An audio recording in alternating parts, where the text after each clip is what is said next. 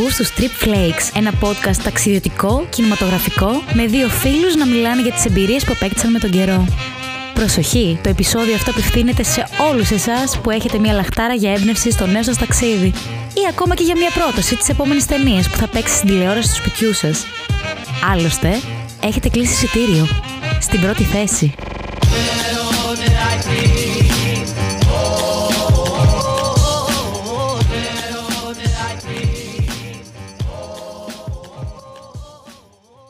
Ως συνήθως φτάσαμε τελευταία στιγμή, βρισκόμαστε μέσα στο τρένο για Μάλμε, αφού αφήσαμε ποδήλατα. Δεν έχουμε φάει τίποτα, έχουμε πιει έναν Αμερικάνο και... Ναι, και μόλις τελειώνει το ταξίδι από Κοπενχάγη και ξεκινάει η εισβολή στη Σουηδία. Τα λέμε. Λοιπόν, σας αφήσαμε την τελευταία φορά όντας μέσα στο τρένο από την Κοπενχάγη για την πόλη του Μάλμε. Δηλαδή, περνάμε πλέον από την Δανία στην Σουηδία. Με ποιον τρόπο όμως πήραμε το τρένο, το οποίο για πρώτη φορά θα διέσχιζε δύο χώρες πάνω από τη θάλασσα. Μιλάμε για την Κοπεχάγη προς το Μάλμε. Μια από τις πιο ιδιαίτερες διαδρομές που έχουμε κάνει στη ζωή μας. Περάσαμε βέβαια πάνω από μια γέφυρα η οποία εκτείνεται περίπου 8 χιλιόμετρα όπως είχαμε διαβάσει. Το ιδιαίτερο ποιο είναι όμως ότι η συγκεκριμένη, η οποία λέγεται Eresund, Eresund, σωστά δεν τη λέω κάπως έτσι, θεωρείται η μεγαλύτερη γέφυρα που συνδυάζει σιδηρόδρομο και αυτοκινητόδρομο στην Ευρώπη. Παιδιά, συγκεκριμένα περάσαμε από ένα νησί, ένα τεχνητό νησάκι, το οποίο περνούσε μέσα σε ένα άλλο νησί, έμπαινε μέσα στη θάλασσα, βγαίναμε από τη θάλασσα, βλέπαμε την επιφάνεια, ξαναμπαίναμε μέσα και χανόμασταν. Και ξαφνικά βρισκόμαστε στο Μάλμε. Και αλλάζουμε χώρα. Έτσι ξαφνικά. Πολύ φθηνή διαδρομή. 10 ευρώ νομίζω δεν είναι τίποτα τα 10 ευρώ για μια τέτοια διαδρομή και μια τέτοια ποιότητα που σου δίνει. Είναι και όλας η αίσθηση που δημιουργείται καθώς περνάς, γιατί δεν καταλάβαινες ότι περνάς κυριολεκτικά από τη μία χώρα στην άλλη. Φτάνουμε κανονικά μέσα στον κεντρικό σταθμό των λεωφορείων και των τρένων, εμείς που είχαμε πάρει και όλα στα τρένα, για να βγούμε σε μια ηλιόγιουστη πόλη. Καμία σχέση με τις πρώτες μας στιγμές στην Κοπεχάγη. Κυριολεκτικά καμία σχέση, γιατί όταν βγήκαμε στο Μάλμε, άλλαξε και λίγο ψυχολογία μας, γιατί είχαμε συνηθίσει την αναλλαγή συννεφιάς ήλιου και εδώ πέρα είχαμε δει μόνο ήλιο. Και οπότε λέμε ευκαιρία να σουλατσάρουμε και να βγάλουμε τις κάμερές μας να πάρουν φωτιά.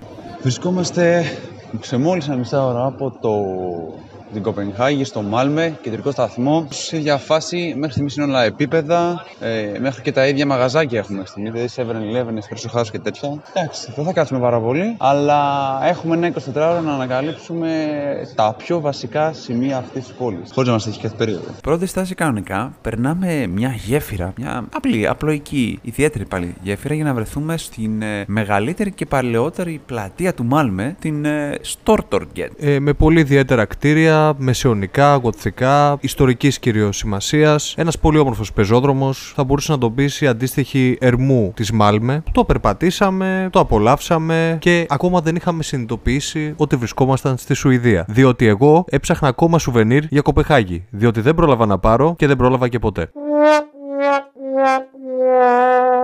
από την Stortorget έχει έναν τον πιο πολυσύχνωστο εμπορικό δρόμο στο Μάλμε, το Zondergatan, και εκεί πέρα είχε όλες τις μεγάλες διεθνείς αλυσίδες. Βέβαια, εμάς δεν μας ένοιαζε τόσο αυτό, γιατί το μόνο πράγμα που ένοιαζε τον Αργύρι ήταν να βρει ένα μαγνητάκι της προκοπής. Θυμάσαι καθόλου εκείνο το σύμπλεγμα με αγάλματα που έδειχνε μια ε, ορχήστρα; Είναι από τα πρώτα πράγματα που βλέπεις καθώς μπαίνεις σε, σε αυτό το μεγάλο δρόμο. Προχωράμε, προχωράμε, προχωράμε, προχωράμε. Δεδομένου ότι βρισκόμαστε Παρασκευή, είχαμε την εντύπωση ότι για να είναι πρωί, ότι θα δούμε κάπως κόσμο να κυκλοφορεί. Να έχει πιο πολύ κόσμο, να γίνεται κοσμοσυρωή. Αντιθέτως, ενώ στην Κοπενχάγη είχαμε συνηθίσει μετά από κάποια συγκεκριμένη ώρα να βλέπουμε κόσμο, στο Μάλμε χαλάρα. Ε, τώρα Παρασκευούλα ζάχαρη, Παρασκευούλα μέλι. Πού ατρέχουμε, φιλαράκι, κάτσε σπίτι και άραξη. Ψάχναμε να βρούμε έναν τρόπο να κυκλοφορήσουμε, να δούμε κάποια βασικά αξιοθέατα, όσα προλαβαίνουμε βασικά, και να επιχειρήσουμε να πάμε στο hostel μας. Περνάμε μια άλλη γέφυρα που λεγόταν David's Hall Bridge, η οποία πάνω σε αντίθεση με τον προηγούμενο πεζόδρομο, στον οποίο είχαμε δει την Optimist Orchestra ή χαρούμενη ορχήστρα, όπως το λέγανε, είχε κάτι σαν να μπρούτζινα παπούτσια. Άμα το θυμάσαι, είχε κάτι παπούτσια περίεργα που λέγαμε τι ακριβώς μπορεί να ήταν το ένα με το άλλο. Δεν ξέρω αν το θυμάσαι καθόλου αυτό. Το θυμάμαι, πώς δεν το θυμάμαι. Και πολύ φωτογραφία γεωγραφικό σημείο. Κάθε παπούτσι αντιστοιχούσε, ας το πούμε, σε αναφορά γνωστών Σουηδών καλλιτεχνών οι οποίοι πέρασαν από διάφορες περιόδους και διάφορες, ε, διάφορα επαγγέλματα. Δηλαδή, κάποιος μπορεί να ήταν ζωγράφος και να ήταν παράλληλα μαραγκός. Κάποιος μπορεί να ήταν γλύπτης και παράλληλα να ήταν, ε, ξέρω εγώ, τυροκόμος. Πολύ ενδιαφέρον φόρο τιμής σε καλλιτέχνες Σουηδούς. Συνήθως τέτοια πράγματα βλέπουμε για ολοκαυτώματα που, γίνονται, που είχαν γίνει με τους Εβραίους τότε το 40, Φερρυπίν, Βουδαπέστη. Αυτό ήταν κάτι πολύ ιδιαίτερο και ευχάριστο, θα μπορούσα να πω. Συνήθως κάνουν κάποιο άγαλμα ή κάποια επιγραφή. Τώρα το να βλέπουμε το νούμερο παπουτσιού και να βλέπουμε άμα κολλάνε και τα νούμερα των ποδιών μας είναι κάτι εξίσου ψυχαγωγικό. Κάντε εικόνα λοιπόν ότι περνάμε αυτή τη γέφυρα και στρίβουμε έχοντας ένα τσιπία στο χέρι και bit bit bit να ψάχνουμε πού ακριβώς είναι το hostel. Περνάμε έναν ιδιαίτερο δρόμο, ο οποίος είχε αρχοντικά και παλιά σπίτια που παραπέμπανε σε, θα έλεγα, μια. Πώς τη λέγανε εκείνη τη γαλλική αρχιτεκτονική που βλέπουμε πολύ συχνά στο κέντρο στην Τζιμισκή της Θεσσαλονίκης. Βγάλε τις ε, νεότερες πολυκατοικίες. Ναι, ναι μέχρι να βγούμε κανονικά στο Regiment Γκατάν. Γενικά Γκατάν, από ό,τι κατάλαβα, πρέπει να ήταν η έννοια του δρόμου στη Σουηδία. Με πιάνει αδιάβαστο εδώ. Και όπως είχαμε αναφέρει και όλα στην προηγούμενη εμπειρία μας στην Κοπεχάγη, που το hostel, αν θυμάστε, δεν ήταν και η καλύτερη το καλύτερο πράγμα που είχαμε ζήσει. Επειδή είχαμε πάρει πολύ θετικά στοιχεία ότι το Μάλμε φαίνεται ωραία πόλη, χαλαρή πόλη, ήρεμη πόλη, πιο. ήσυχο. Ότι είναι ήσυχο και έχει λιγότερους τουρίστες, οπότε μπορείς να το απολαύσεις και διαφορετικά. Λέμε, ας επιχειρήσουμε, πάμε στο hostel, τουλάχιστον να αφήσουμε τα πράγματά μας. Που είχαμε και την ευχέρεια και ήταν και ευγενέστατοι άνθρωποι να το πούμε αυτό. Πολύ καλή επιλογή να μείνεις. Καμία σχέση με τις Κοπεχάγης. Τέρμα ποιοτικό είχε ποιότητα το hostel μέσα. Βασικά δεν ήταν καν hostel, σαν μοτέλ ήταν. Σαν αυτά που βλέπουμε σε αμερικάνικες ταινίες που κάνουν ε, οι, αυτοί που κάνουν τα road trip που σταματάνε, κοιμούνται και την άλλη μέρα φεύγουν. Κάτι τέτοιο ήταν. Πολύ καλό. Το πιο βασικό είναι όμως ότι κατάφερε να μας αφήσει να μπούμε πριν από τις 3 η ώρα, έτσι. Πολύ βασικό. Παιδιά, με το που μπαίνουμε μέσα, αφήνουμε τα πράγματα, έχουμε ένα χαμόγελο μέχρι τα αυτιά και λέμε μήπως να την πέσουμε για λίγο, να πάρουμε μερικές δυνάμεις και μετά να φύγουμε. Ήμασταν στο τσάκ να ενδώσουμε. Πραγματικά. Κούραση μετά από τους μηδαμινούς ύπνους στην Κοπενχάγη είχε αρχίσει να μας επηρεάζει. Και το ατελείωτο σουλατσάρισμα, έτσι. Ε, αυτός είναι ο σκοπός μας. Άλλωστε, δεν είχαμε πάει για να πούμε θα κάνουμε. Ε, όχι, δεν πάμε για ύπνο. Απλά δεν ήταν και ποιοτικός ο ύπνος στην Κοπεχάγη. Ε, ήταν λες και είχες πάει σε κάμπινγκ, απλά ήταν σε εσωτερικό χώρο. Στρατιωτικό θάλαμο εκπαίδευσης 124 από βουέ. Ξεκάθαρα. Δεν μπορώ να το θέσω καλύτερα. Αλήθεια, πραγματικά, άμα έπεφτα για 10 λεπτά ακόμα και είχα κλείσει τα μάτια μου, μπορεί και εγώ να ξυπνούσα την άλλη μέρα. Δεν θα με έβρισκες, δεν θα πηγαίναμε πουθενά. Μαζεύουμε δυνάμεις, βγαίνουμε από το hostel, ψάχνουμε να φάμε κάτι, βρίσκουμε πάλι βλακίες, πάλι επενδύουμε σε σαλάτες και βλακίτσες από τα σούπερ μάρκετ. Κρύα σάντουιτ, μας τα φάγαν και οι γλάρι κάποια. Και ψάχνουμε να βρούμε πού θα πάμε να καταναλώσουμε. Η εισβολή στη Σουηδία και το Μάλμε, σαν πρώτη μας στάση, μας δίνει πολύ θετική εντύπωση. Εμένα προσωπικά μου έβγαλε ένα πιο θετικό vibe από την Κοπεχάγη με την πρώτη ματιά. Το μόνο έτσι λίγο αρνητικό είναι ότι δεν βρίσκουμε κανένα φούρνο να τσιμπήσουμε κάτι, γιατί την έχουμε βγάλει με ένα κρακεράκι εδώ πέρα όλη μέρα. Βιαζόμασταν κιόλας με τα ποδήλατα να τα αφήσουμε στη Δανία για να πάμε στα τρένα. Λίγο το πήγαμε κομμάτια. Φούρνο αγνοείται. Παιδιά, όποιος είναι από Μάλμε και, και έχει να προτείνει κανένα φούρνο, πείτε εδώ γιατί υπάρχει ψωμί στην πιάτσα και πεινάμε.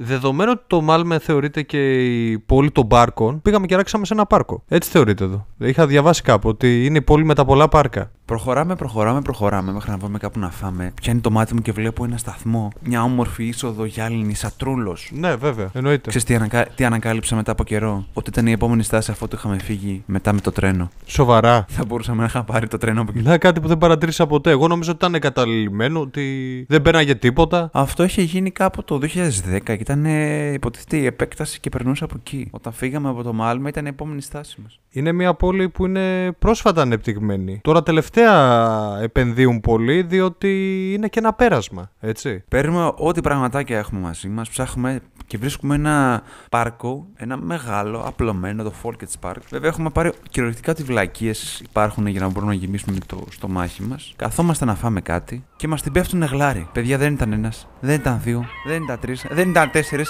Αναθεματισμένοι πόσοι, δέκα ήτανε και θέλουν να φάνε σαλαμάκια. Δέκα γλάρι μεγάλοι. Ήταν ένας, ήταν δύο, ήταν τρεις γλάρι. Τέσσερις ήταν πέντε, ήταν έξι γλάρι. Πολύ. Το πάρκο αυτό εντωμεταξύ, αφού αποφεύγουμε τους γλάρους, τρώμε αυτά που θέλουμε, πάμε να το, να το εξερευνήσουμε. Όχι κάτι ιδιαίτερο, αλλά για κάποιο λόγο γινόταν ένα πανηγυράκι, παιδικά πάρτι παντού, πολλά πιτσιρίκια. Είχε ένα συντριβάνι με ένα τεράστιο, σαν τριαντάφυλλο και ανεβαίναμε σε κάτι άμαξες και πηγαίναμε κούνι όλη την ώρα. Δηλαδή νομίζω ότι εκείνη τη στιγμή παλιμπέδισα μέχρι αηδίας.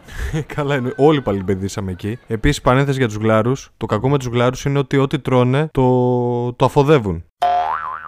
Αυτό είναι το, το άγχος. Θα φύγει ρουκέτα από το πουθενά. Οπότε είχαμε και αυτό το άγχος. Ε, αλλά ναι, στην κούνια όλο αυτό το άγχος μας έφυγε γιατί χωνεύαμε. Αλλά άμα ακούσα αυτό το podcast και επιχειρήσεις και λες, θα πάρω κάποιες ιδέες από τους Trippy Flakes για το κάποια μέρα που μπορώ να δω, άσε το Folkets Park. Δεν είναι κάτι ιδιαίτερο και κάνε το ίδιο που κάναμε κι εμείς. Πήγαινε προς το Pildam Sparking. Το Pildam Sparking είναι ένα από τα μεγαλύτερα πάρκα αν όχι το μεγαλύτερο, μεγαλύτερα πάρκα στο Μάλμε. Μπορεί και στη Σουηδία. Έχει μια τεράστια λίμνη επίσης στη μέση. Είναι από εκείνα τα πάρκα που μπαίνεις μέσα και χάνεσαι. Κάθεσαι σε ένα παγκάκι και δεν καταλαβαίνεις ότι είσαι σε πόλη. Νομίζω ότι είσαι μπει σε δάσος. Πραγματικά στο Μάλμε χάσαμε την αίσθηση πολλές φορές ότι βρισκόμαστε σε ένα αστικό κέντρο. Δεδομένου ότι είναι η τρίτη μεγαλύτερη πόλη της Σουηδίας. Δεν το λε μικρό. Αλλά στην Κοπεχάγη, παρόλο που είχε πάρα πολλά πάρκα, ήξερες ότι θα βγεις και θα δεις κτίρια. Εκεί πέρα χανόσουν αρκετά. Αυτό ήταν ένα μεγάλο πλεονέκτημα. Και έβλεπες και μια ποιότητα ζωής πάρα πολύ ικανοποιητική. Δεδομένου ότι στην πόλη δεν ζουν και ως επιτοπλίστων έχει πάρα πολλούς μετανάστες από άλλες χώρες. Γι' αυτό το λόγο το λέω.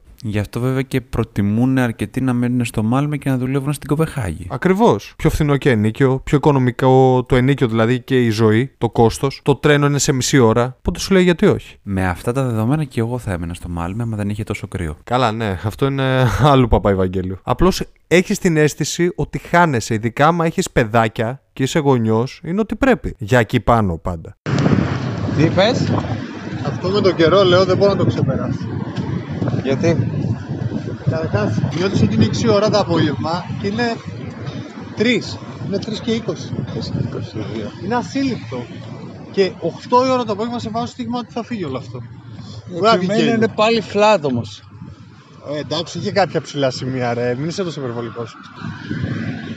Και μιας και είπες ότι χάνεσαι και ότι άμα έχεις παιδάκια, ξαφνικά εμείς χάσαμε τον Τάσο. Γιατί σαν παιδί κι αυτός ήθελε να κοιμηθεί, μας εγκατέλειψε. Εμείς μείναμε να κοιτάμε τις πάπιες, να φωτογραφίζουμε τις πάπιες, να φωτογραφίσουμε τα κτίρια, το πάρκο τέλος πάντων, ό,τι άλλα πάρκα. Και επειδή δεν μπορούσαμε φυσικά να καθίσουμε κι άλλο και η μέρα είναι μία, είναι 24 οι ώρες που έχουμε, συνεχίσαμε προς τα πάνω να, να καλύψουμε και τα υπόλοιπα πάρκα. Γιατί τι νόημα έχει να έχεις έρθει στην πόλη, στη Σουηδική πόλη των πάρκων άμα δεν δεις όσα περισσότερα πάρκα μπορείς; Και είπαμε να τα περπατήσουμε σχεδόν όλα. Πήγαμε σε ένα πάρκο που εκεί στεγάζεται μία από τις μεγαλύτερες βιβλιοθήκες, αν δεν κάνω λάθος, της Σουηδίας. Του Μάλμε σίγουρα, αναμφίβολα. Και είχα διαβάσει και ένα ωραίο fact, γιατί όταν είχα καθόμουν και έψαχνα, δεν ξέρω αν το γνωρίζεις, λέει ότι το 2006 η βιβλιοθήκη του Μάλμε έγινε η πρώτη βιβλιοθήκη στη Σουηδία, η οποία έδινε τη δυνατότητα σε αυτούς που είχαν τέλος πάντων κάρτα για τη βιβλιοθήκη να δανείζονται ηλεκτρονικά παιχνίδια. Σοβαρά. Να γυρνάς και να λες θέλω αυτό το video games για το PlayStation 3. Τι λες, ρε; Έχει, έγινε δηλαδή και video club. Ό,τι πρέπει για να μην την πιάσει ποτέ βιβλίο στα χέρια σου. Ε, έτσι μάλλον προσέλκυε κόσμο. Εγώ θα το βάζα με την προπόθεση να διαβάσει και τρία βιβλία πρώτα. Θα ήταν γι' αυτό έξυπνο, δεν ξέρω. Να το προτείνεις άμα είναι την επόμενη φορά που θα πας. Ε, ναι, γιατί κρίνοντας με τις νέες γενιές που είναι πίσω από ένα τάμπλετ συνέχεια, καλά, εμείς τώρα μιλάμε σε παππούδε. Έλεος. Ε, στα δικά μου τα Εμείς στα χρόνια μας διαβάζαμε 5 λούκι λουκ τη μέρα. Εσύ παίζεις συνέχεια Candy Crush. Ακούς; 20χρονο. Ναι, τέλος πάντων. Θέλω να πω ότι εγώ θα το βάζα κριτήριο. Διαβάζει τρία βιβλία. Εντάξει, δεν είσαι υποχρεωμένος να γράψεις περίληψη. Και μετά, αφού τζάμπα είναι, διάβασέ το. Αλλά επειδή είπες το πάρκο, το οποίο πάρκο βρισκόταν ακριβώς μέσα που είχε, ας το πούμε, την κεντρική βιβλιοθήκη του Μάλμε, είναι το Kungsparken, μάλλον γι' αυτό μιλάς. Και αφού αφήνουμε τη βιβλιοθήκη, γιατί με το που πάμε, λέ, λέω στον Αργυρή. Ένα επιχειρήσουμε να μπούμε, με το που πάμε να μπούμε, η ώρα είχε πάει 6-6.30, μας λένε κλείνουμε.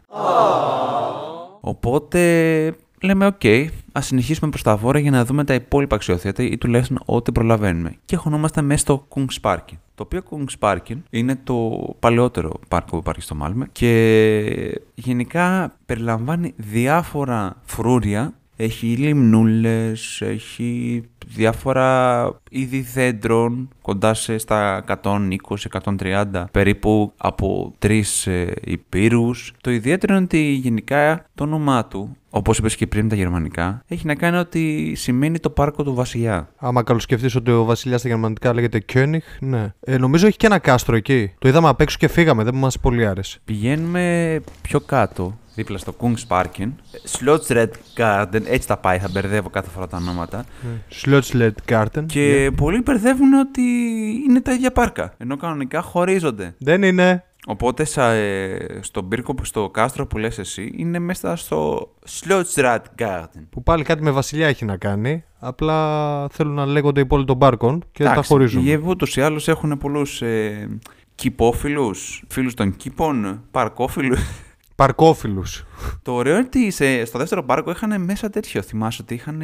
Ενώ προχωράμε, βλέπουμε κόσμο που γυρνούσαν με βαρκούλες, κάναν κάνο, κάναν πικνίκ, καράζανε, πίνανε μπύρες, Είχε και μπάρτσελορ με κάνω. ρέγγε μουσική και έτσι. Κρυμμένο κοντά στο.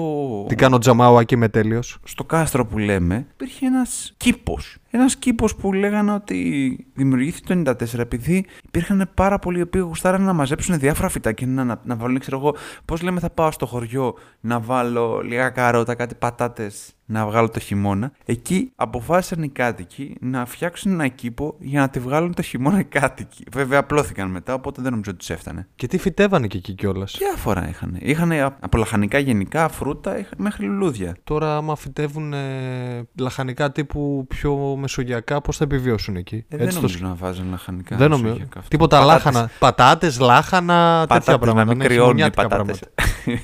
Πώς θα κάνουν τουρσιά μετά να μας ταΐζουν στα street food. Γενικά τα τουρσιά, πλάκα πλάκα με τουρσιά θα τη βγάζανε. Μόνο με τουρσιά, παιδιά, στη Σκανδιναβία, δε. Πάντω εν τω μεταξύ λέμε για το κάστρο του Μάλμε, κάστρο του Μάλμε. Στο κάστρο του Μάλμε μόνο δεν μπήκαμε. Το είδαμε μόνο απ' έξω. Δεν μας τράβηξε και το ενδιαφέρον, πιστεύω. Ε, εντάξει, είχε μια ωραία είσοδο μέχρι εκεί πέρα. Ε, αλλά μέχρι δεν εκεί μπήκαμε ήταν, ναι. μέσα. Οπότε και μιας και ανέφερες ότι το Μάλμε έχει ανέβει σαν περιοχή, να σημειώσω ότι καθώς φεύγεις από το κάστρο του Μάλμε, όλο βόρεια ξεκινάει η λεγόμενη πιο ακριβή και πιο ξεχωριστή γειτονιά στο Μάλμε, το Βάστρα Χάμνεν. Και τι είναι το Βάστρα Χάμνεν. Από μακριά κάποιος όταν έρχεται σε αυτή την πόλη και σηκώσει το βλέμμα του, βλέπει έναν πύργο. Έναν πύργο στο βάθος. Ο οποίος βρίσκεται μέσα σε αυτή την περιοχή, σε αυτή τη συνοικία, ας το πούμε, η οποία θεωρείται κιόλας κάποιοι την αποκαλούν και ως η συνοικία του αύριο, ότι έχουν λιγότερη κατανάλωση άνθρακα, ότι τα έχει πολλά ηλεκτρικά αυτοκίνητα, διάφορα τέτοια πράγματα τέλος πάντων. Οι φραγκάτοι, καπιταλιστές, η σύγχρονη πόλη. Και εκεί πέρα πρέπει να πάμε, ρε, εσύ. Έπρεπε με, με το που φτάνεις. Ε, καλά, εννοείται. Ενώ, η, ενώ παλιά λέγανε ότι κάποτε έχει ένα εργοστάσιο και πλέον δεν υπάρχει. Ε, δηλαδή, προχωράμε, προχωράμε κανονικά. Βλέπουμε να έχεις μπαραγιασμένα και άδεια μαγαζάκια. Λέμε τι είναι αυτά τα σφαγεία που έχουμε έρθει εδώ πέρα; Στο βαρδάρι είμαστε. Και ξαφνικά βλέπουμε σιγά σιγά οριοθετημένο χ- χώρο για πάρκινγκ, τον ε, πύργο να ξεπροβάλλει με ένα στριφτό κέλυφος. Δηλαδή, σ- γι' αυτό λέγονταν και turning torso. Ήταν σαν να κάποιο να τον έχει στρίψει για να φτάσει στον ουρανό. Πολύ ιδιαίτερος πύργος. Πολύ ιδιαίτερος και το σήμα κατά τεθέν της περιοχής. Κάποιοι το λένε κιόλας ότι μπορεί να είναι και ένα, θεωρείται για να το πούμε και ένα από τα εμβληματικά αξιοθέατα της πόλης. Παρόλο που δεν μπορείς να μπεις μέσα, γιατί εκεί έχει γραφεία και διαμερίσματα. Ε, ναι, δεν είναι κάποια ιστορική σημασία κτίριο, είναι πιο σύγχρονο όπως είπες. Αλλά ε, δεσπόζει γενικά άμα περπατάς προσερτά εκείνη την περιοχή και σε οδηγεί κιόλας στο να πας. Είναι σαν ένας φάρος στεριάς. Η αλήθεια είναι ότι καθώς φτάνεις από κάτω και κοιτάς προς τα πάνω, σε πιάνει λίγο μια ζαλάδα. Εννοείται. Χάνεσαι, λες πω πω Θεέ μου, τι τεράστιο που είναι αυτό το πράγμα. Και είναι επίσης και μια καλή ευκαιρία να πας προς τα έξω, να πας προς το ένα πάρκο, το Ντάνια Park που έχει εκεί δίπλα και να, να παίξεις. Πώς κάνουν με τον, ε, Με τον Τάσο και. τον πύργο της πίζας. Άνοιξε θεία από τη ΔΕΗ είμαστε ή ναι. Που λες ότι το σμπρώξω. Και κάναμε τους Σταύρους, Obi-Wan και Νόμπι τότε με σπαθιά ή ότι να το, το κουβαλάω, ο Βελίξ, διάφορα κάναμε. Παλιμπεδισμός. Είναι η καλύτερη ευκαιρία. Βέβαια, το πάρκο αυτό εκεί πέρα που βρεθήκαμε ήταν η ευκαιρία να δεις μια πλήρη εικόνα του Turning Torso α, και στο βάθος να δεις τη γέφυρα Aresund. Να τη δεις δηλαδή να πλώνεται. Δηλαδή, Βλέπεις τη Δανία όταν έχει ορατότητα. Πάντως χθες στην... Ε, χθες Κοπενχάγη που κλείναμε δίπλα στην παραλιακή και, δίπλα, και τώρα είμαστε ακριβώς στην απέναντι και βλέπουμε πιο καθαρά την ε, γέφυρα, είναι πιο ωραίο. κάτω από ένα πολύ περίεργο κτίριο. Το Turning Torso. Δεν γνωρίζουμε καν ποιος ο λόγος ύπαρξής του. Μάλλον είναι το point που έχει γίνει το αξιοθέατο του Μάλμε. Έχει κρυουλάκι, δηλαδή σήμερα έχουμε 8 και με τα βίας η θερμοκρασία να έχει πάει στους 15, 14 Uh, κάποιοι κάνουν και μπάνια κιόλας. Έχουν βάθος που κάνουν μπάνια, ένα πίστα. Και είμαστε σε ένα σημείο που λέγεται το Love Lock Point. Είναι κάτι σαν ε, μπαλκονάκι που κοιτάει όλη τη θάλασσα και ω συνήθως μην δουν κάποιος τρελός σημείο με σιδεράκι να πάει να καρφώσει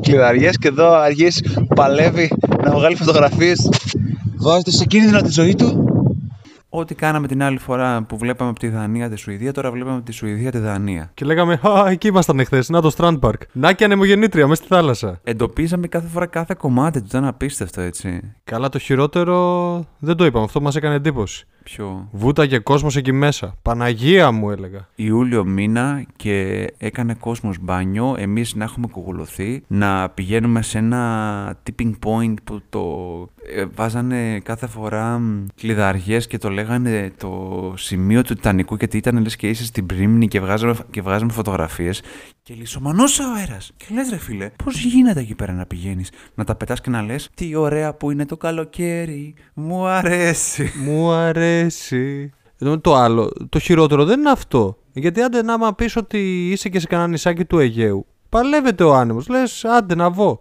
Εκεί πέρα η θάλασσα μαύρη, παχνιά, κατάμαυρη. Εγώ λέω θα με φάει κανένα στόνος εκεί μέσα. Καμιά όρκα. Εκεί ο Willy είναι λίγο πιο πάνω. Δεν μπαίνω, λέω εγώ εδώ μέσα, μα πληρώνει. Δεν, μα- το χρώμα ήταν έτσι, δεν ήταν έτσι σκούρο.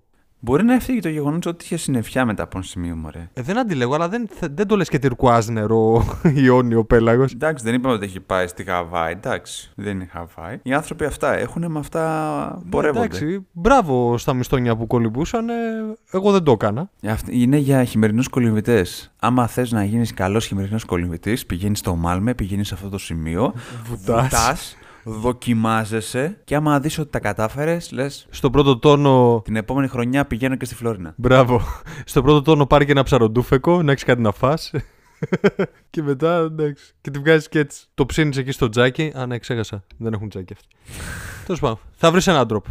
Κάπως θα τη βγάλεις. Και καθώς φεύγουμε, αφού μας έχει χτυπήσει ο αέρας, αφού έχουμε φάει και δεύτερη φορά, ε, αφού μας έχουν κυνηγήσει και άλλοι γλάροι, αφού έχουμε βγάλει τις φωτογραφίες που θέλουμε, έχει πέσει σιγά σιγά ο ήλιος και επιστρέφουμε σιγά σιγά στον Γκάμλα Στάντερν, δηλαδή στην παλιά πόλη του Μάλμε και συγκεκριμένα στην περιοχή της Λίλα Τόρκ. Η Λίλα Τόρκ είναι ας το πούμε τα λαδάδικα Τα λαδάδικα, ακριβώς. του Μάλμε. Δεν ξέρω τι άλλο, τι ιστορία μπορεί να έχει, υπήρχε από πίσω στο, στη Λίλα Τόρκ. Απλά φανταστείτε μια περιοχή, μια ευρύτερη γειτονιά στην οποία είναι με πλακόστρωτο, με, με σοκάκια, με παλιά σπίτια, ωραία μαγαζιά, πολλές pub και επίσης μια κεντρική πλατιούλα είχαν πιτσάριες, εστιατόρια, μπαρ και είχαν και πόρτα. Είχαν και πόρτες, είχαν μαγαζιά για όλα τα γούστα. Είχε και κάτι πολύ ωραία έτσι μπαράκια τύπου τα δικά μας τα καλοκαιρινά. Αρκετά ιδιαίτερα μαγαζιά. Βέβαια, εμείς διαλέξαμε να κάτσουμε σε μια pub γιατί έβγαζε κρύο εκείνη την ώρα. Δεν την παλεύαμε και ήμασταν και κουρασμένοι. Πολύ ωραία. Κοίτα, ε-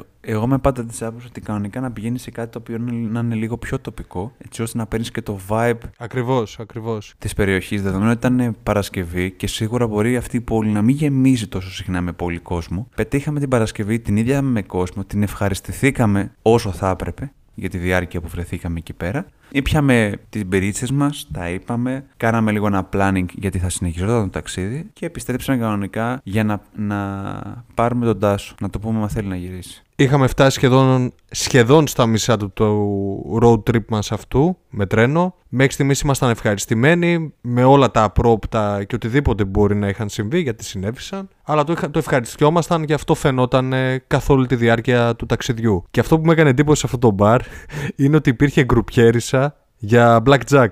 Είχε γκρουπιέρισα για blackjack και είχε επίσης και τυπά ο οποίος σου έλεγε: Άμα κάθεσαι έξω, δεν μπορείς πλέον να κάθεσαι, δεν μπορείς να κάθεσαι πλέον έξω. Πρέπει να μπείτε όλοι μέσα γιατί υπάρχει ε, νομοθεσία, η οποία μετά τις 10-11 απαγορεύει να υπάρχει κόσμος και να πίνει την πύρα του έξω. Λόγω ορών κοινής ησυχίας, αν δεν κάνω λάθος. Ε, δεν ξέρω. Μάλλον μπορεί και μετά τις 3 να κλείναν και τα φώτα. Δεν ξέρω. Ε, άστο, ναι, πραγματικά. Ενώ στην Ελλάδα σου λέγανε δεν μπορείς να μπεις μέσα πέρσι. Από πότε είναι αυτή η εφημερίδα; Σε γενικές γραμμές, ε, το Μάλμε πώς σου φάνηκε; Σε γενικές γραμμές, εγώ θα έλεγα το Μάλμε είναι μια πόλη την οποία την είδαμε και τη διάρκεια που θα έπρεπε. Μπορεί να έχει και άλλα αξιοθέατα να δούμε, όχι κάτι εντυπωσιακό. Είναι μια ευχάριστη στάση και κυρίως ε, άμα το πετύχεις και καλοκαίρι που να έχει καλύτερο καιρό, θα το ευχαριστηθεί κάποιος κάπως παραπάνω. Μου άρεσε βέβαια η περιοχή όπως είπαμε το Turning Torso και η Lila Torque, δηλαδή αυτά τα δύο κομμάτια Μ' αρέσαν πάρα πολύ. Αλλά θα ήθελα να κάτσω λίγο παραπάνω στα πάρκα που δεν πρόλαβα. Θα περάσαμε λίγο πιο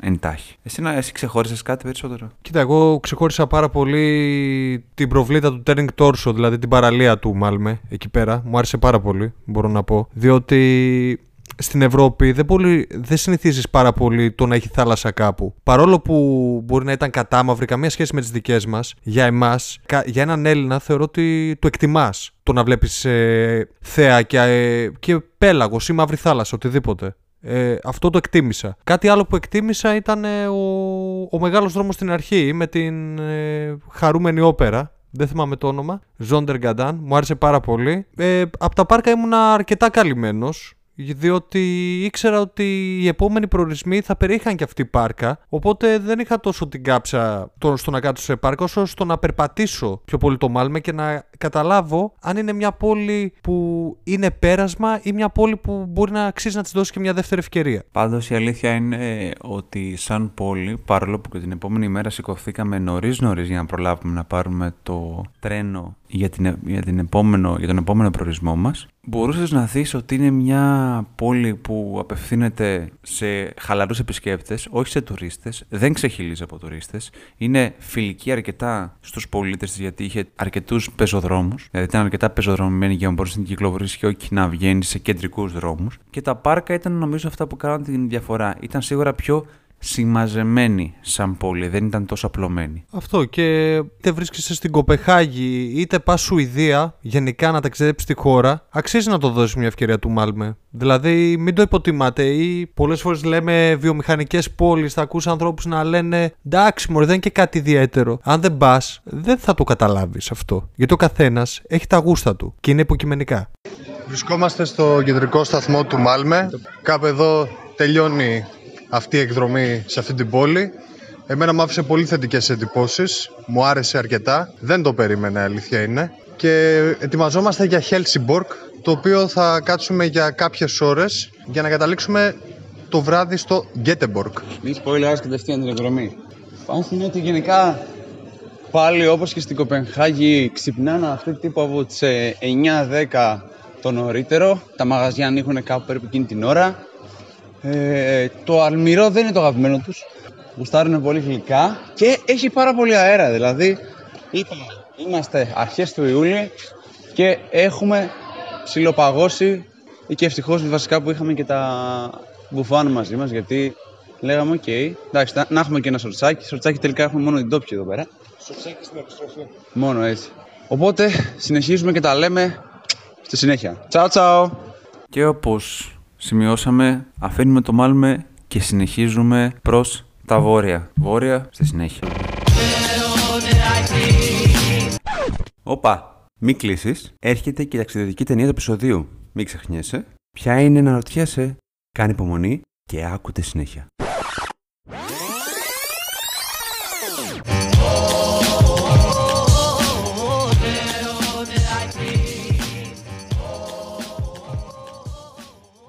Και μετά τη μετάβασή μας στο Μάλμε, αυτή τη φορά η ταινία μας δεν θα είναι συνειφασμένη με την πόλη που αφηγηθήκαμε, εγώ και ο Χάρης. Θα πεταχτούμε λίγο πιο πέρα, πιο ανατολικά, κατά Λιθουανία μεριά και στην ταινία που ονομάζεται «Οδηγός καλοκαιρινής επιβίωσης». Τώρα τι σχέση μπορεί να έχει η καλοκαιρινή επιβίωση με τη δικιά μας επιβίωση στη Σουηδία; Καμία σχέση. Καμία σχέση. Το θέμα μας δεν είναι τόσο πολύ αυτό. Ε, έχει να κάνει με την επιβίωση τριών, αν πες τεσσάρων χαρακτήρων σε ενός ιδιόρυθμου road movie. Αρκετά ιδιόρυθμου θα έλεγα. Ε, η Λιθουανή σκηνοθέτης η Μαρία Καβταράτζε Το έκανα πρόβες πολλές φορές, όπως παρατήρησες. Το είπα κατευθείαν. Κάνει, απο, μας αποτυπώνει την πρώτη της σκηνοθετική απόπειρα και σαν σεναριογράφος και σαν σκηνοθέτης σε μια πολύ ιδιόρρυθμη ταινία road trip η οποία πραγματικά δεν είναι η road trip ταινία που έχουμε συνηθίσει. Λίγο να πούμε το story, την υπόθεση γενικά της ταινίας. Έχει να κάνει με την Ίντρε. Η Ίντρε είναι μια νεαρή ψυχολόγος ερευνήτρια, η οποία πιάνει δουλειά ως βοηθός σε μια ψυχιατρική κλινική. Τώρα, στο χρονικό διάστημα στο οποίο αναλαμβάνει ως βοηθός, της ε, ανατίθεται να μεταφέρει δύο ασθενείς από, τη, από μία πόλη σε μια άλλη. Έχουμε δηλαδή δύο άτομα. Ο ένας είναι ο Παούλιος, ο οποίος πάσχει από μανιοκατάθλιψη και μετά από χρόνια θεραπείας και παρακολούθηση θα γυρίσει πίσω στο σπίτι του, παρόλο που υπεύθυνος ψυχολόγος που τον παρακολουθεί αρνείται να, ότι είναι σε στα, σταθερή ψυχική κατάσταση. Ο άλλος χαρακτήρας είναι η Γιούστε, μια κοπέλα η οποία μετά από μια απόπειρα αυτοκτονίας πρέπει να μεταφερθεί στο νοσοκομείο της πόλης για να εξεταστεί από τους γιατρούς εκεί. Τώρα, οι τρεις αυτοί, σε συνοδεία με μια άλλη νοσοκόμα, θα κάνουν ένα road trip προς το νοσοκομείο, θα ας το πούμε, έρθουν αντιμέτωποι με τα προβλήματα, τα προβλήματά τους, θα γνωριστούν μεταξύ τους και θα ανακαλύψουν περισσότερα για τον ίδιο τους τον εαυτό. Αυτό είναι λίγο το story, έτσι ώστε να μην πω πολλά spoilers. Ναι, ουσιαστικά η ταινία προσπαθεί να μας αποτυπώσει την κατάσταση των πρωταγωνιστών. Εντάξει, νοσηλεύτρια δεν πρωταγωνιστεί τόσο στην ταινία, απλά υπάρχει, να το πούμε έτσι. Είναι σκηνοθετική μπλόφ αυτό. Σου λέει: Έχω και μια Τετάρτη, απλά κάθεται. Υπάρχει εκεί, απλά υπάρχει. Για κοσμητική Ε, γλάστα. μπράβο, ναι, ακριβώς. Και ουσιαστικά τα απρόπτα δεν αργούν να εμφανιστούν και όλο απρόπτο με το απρόπτο βγαίνουν πιο πολύ τα ψυχικά τους, οι ψυχικές τους διαταραχές ή οι ιδιαιτερότητές τους, να το πούμε καλύτερα, στη φόρα. Η ταινία ουσ- ουσιαστικά η Λιθουανία δεν μιλάμε για μια πολύ μεγάλη χώρα. Είναι τρεις ώρες απόσταση η έκταση της όλης χώρας της Λιθουανίας. Πρέπει να πάνε στην άλλη άκρη της χώρας. Δηλαδή τίποτα. Δεν είναι, δεν είναι και ένα πάρα πολύ πολύήμερο road trip ή κανένα road trip έτσι βαρβάτο από αυτά τα κλασικά που έχουμε αναλύσει ή που έχουμε κάνει. Βέβαια, η σκηνοθέτηδα χρησιμοποιεί, η οποία σκηνοθέτηδα είναι και σεναριογράφο, χρησιμοποιεί αυτό το trick με το road trip γιατί σου λέει αν ε, υπάρχει κάποιος καλύτερος τρόπος έτσι ώστε κάποια άτομα τα οποία είναι τελείως αντίθετα μεταξύ τους να έρθουν κοντά, είναι αυτό το να τους βάλεις σε ένα αυτοκίνητο για μερικές ώρες. Οπότε αναγκαστικά να κάτσουν να μιλήσουν, να κάτσουν να βγάλουν τις ε, αδυναμίες τους, να δουν κατά πόσο μπορούν όλα αυτά τα θέματα ψυχικής υγείας που κουβαλούν να τα εξωτερικεύσουν και γενικά να πειραματιστούν με τον εαυτό τους. Α το πω κάπως αλλιώς. Γιατί αυτή η ταινία έχει το χαρακτήρα, όπως είπαμε, τον ταξιδιωτικό, αλλά επίσης θέλει να βασικά στοχεύει στην ε, αποστιγμα Αποστιγματοποίηση. των ψυχικών διαταραχών. Θέλει να σου πει δηλαδή η ταινία ότι δεν έχει σημασία αν αυτός έχει μανιοκατάθλιψη ή αν η κοπέλα η Γιούστε πήγε να κάνει απόπειρα αυτοκτονίας. Σημασία είναι ότι είναι η Γιούστε και δεν πρέπει να την ε, θυμόμαστε να την ξέρουμε εξαιτίας αυτού του σκηνικού ή της κατάστασης που βιώνει. Προσπαθεί να στο αποτυπώσει αυτό η ταινία. Το αν το κατάφερε ή όχι, αυτό εσείς θα το κρίνετε. Εμείς το είδαμε, ε, νομίζω ότι το, απο... το καταφέρνει κατά κάποιο τρόπο. Θα μπορούσε βέβαια να είναι λίγο πιο. Θα μπορούσε να έχει πιο πολύ ίντρικα και suspense. Δεν μας το δείχνει αυτό. Γενικά κινείται λίγο σε πολύ σταθερό τέμπο. Δεν θα πω χαμηλό. Γενικά είναι μια πιο ήσυχη Ήσυχη, μπράβο.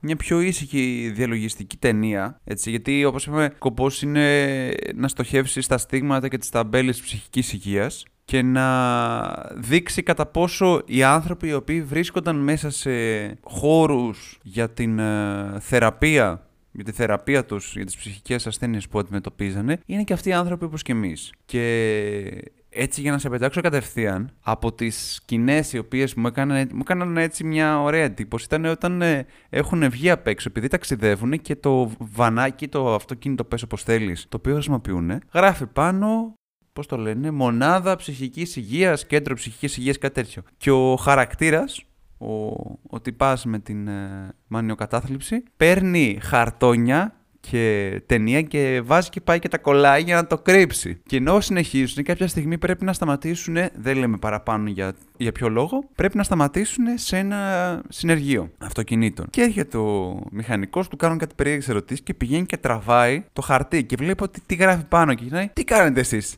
Το σκάθεται από κάποιο τρελάδικο και βλέπει την α, μηχανία που τους δημιουργείται, όπως και αυτόν, γιατί λέει: Όπα, έκανα κάποια γκάφα αυτή τη στιγμή και το ξαναβάζει πίσω. Ήταν ωραίο, δηλαδή σου δείχνει και την ανθρώπινη πλευρά ενός κόσμου ο οποίος δεν έχει ακόμα προετοιμαστεί για να αποστιγματοποιήσει αυτή την κατάσταση. Σου δείχνει το λάθος που κάνει και αυτόματα το παίρνει πίσω. Δηλαδή προσπαθεί να σου πει ότι όλοι οι άνθρωποι είμαστε, λάθη κάνουμε, το θέμα είναι όμως να τα καταλαβαίνουμε και να μην τα ξανακάνουμε. Εσένα ποια ήταν η δικιά σου Αυτή ιδιαίτερη θα έλεγα. στιγμή; Αλλά εμένα μου άρεσε και πολύ στο τέλος που πήγανε βόλτα στην παραλία, δηλαδή που σταματήσανε λίγο και περπατήσανε. Εκείνη ήταν μια πολύ δυνατή σκηνή που συζητούσαν και ουσιαστικά ήταν προς το τέλος νομίζω του ταξιδιού. Έχει μια σταθερή ροή και τελειώνει και νομίζεις δηλαδή ότι απλά η ζωή του συνεχίζεται. Δεν δηλαδή ότι έγινε κάτι πολύ σημαντικό ή κάτι τελείως που... Τελείως, ε, πώς να το πω τώρα; Ή κάτι τελείως συνταρακτικό που τους άλλαξε τη ζωή. Η ταινία πηγαίνει, κινείται ομαλά. Έτσι όπως θέλει να κυλήσει μάλλον και η ψυχική κατάσταση του εκάστοτε πρωταγωνιστή στην ταινία. Αυτό μου έβγαλε εμένα. Είναι σαν να βλέπουμε ένα απλό κεφάλαιο μια, μια στιγμή, μερικές στιγμές στη ζωή τους. Αυτό και Αυτό μόνο. ακριβώς. Σαν εξωτερικοί παρατηρητές. Η ταινία βρίσκεται στο Σινόμπο, που μπορείτε να την ε, παρακολουθήσετε, φυσικά. Είναι μια πολύ ωραία ταινία όμως για τροφή για σκέψη. Εγώ αυτό θα πω. Τρυφερή εγώ θα έλεγα. Τρυφερή, μπράβο. Είναι μια ταινία που είναι πολύ ωραία να τη συζητήσεις μετά με, με κάποιον άλλον φίλο σου που θα κάτσεις να την δεις. Είναι γενικά μια ταινία που σου δίνει αφορμή για περαιτέρω συζήτηση. Αν έχεις τη διάθεση μετά, αφού του δεις όλη αυτή την ταινία, να κάτσεις να συζητήσεις. Ναι, τίθονται πολλά ζητήματα η- στη, κατά τη διάρκεια των 91 αυτών λεπτών της ταινίας, τα οποία δεν είναι μόνο ψυχιατρικής μορφής, είναι και κοινωνικής, είναι και, και διάφορα άλλα. Και κοινωνικής και πολλών άλλων ζητημάτων.